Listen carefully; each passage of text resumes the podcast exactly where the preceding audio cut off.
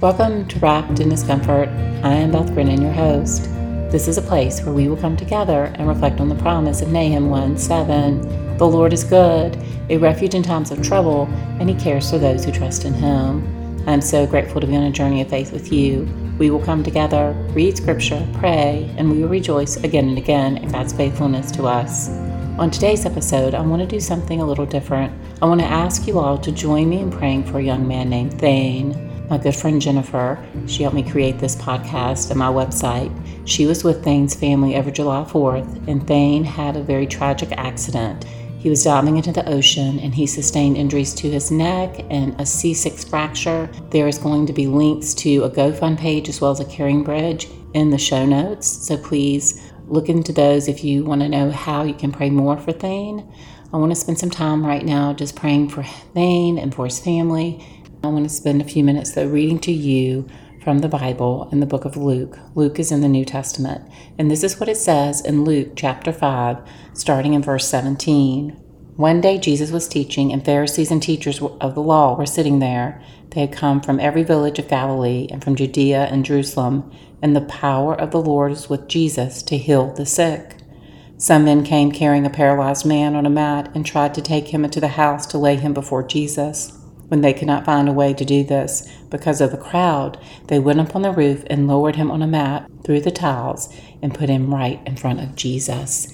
And this man was healed by Jesus. I want to join together right now and be like these friends. I want us to come together and to carry Thane to Jesus and to ask Jesus in his power and in his might and in his mercy and grace and love that he would continue to bring healing to Thane's body. Let us pray. Father God, I thank you so much that you are Jehovah Rapha, the God that healeth thee. I thank you that we are told in the Old Testament that by Jesus' stripes we are healed. You know what Thane needs. You created him, you knitted him together. So, Lord, I just pray right now that you, in the name of Jesus, would show the doctors and the nurses and all those caring for Thane what his body needs. I pray, Lord, that his body would respond to medicine and treatment. I thank you, Lord, for the encouraging signs that they are seeing right now in his body. And we just ask that you would restore him from head to toe, Lord. You know what he needs. I pray right now for Thane's family, Lord. I just ask that you would be very merciful, that you would comfort them, that you would give them your peace.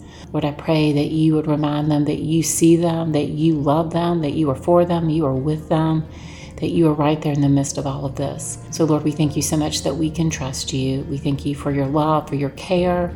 We thank you, Lord, that you desire for us to come to you with our fears and our worries and with and desires for healing, Lord. We know that you are a God who heals. We thank you for the reminder of that, even in this story that we just read, how you healed this paralyzed man. We cry out today that you would as well heal sweet Thane, that you would heal his body. And we love you and we praise you, and we just ask all of this in the mighty name of Jesus.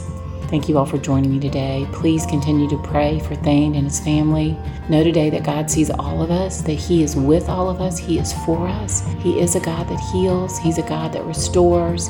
He is a God we can trust. We pray on this side of heaven when there is trouble, just like Jesus said in the New Testament In this world you will have trouble, but take heart, He has overcome the world. He is overcome. So today, let's rest in Him and His peace. May the joy of the Lord be your strength, and may you know daily how high and wide and long and deep is the love of Jesus for you.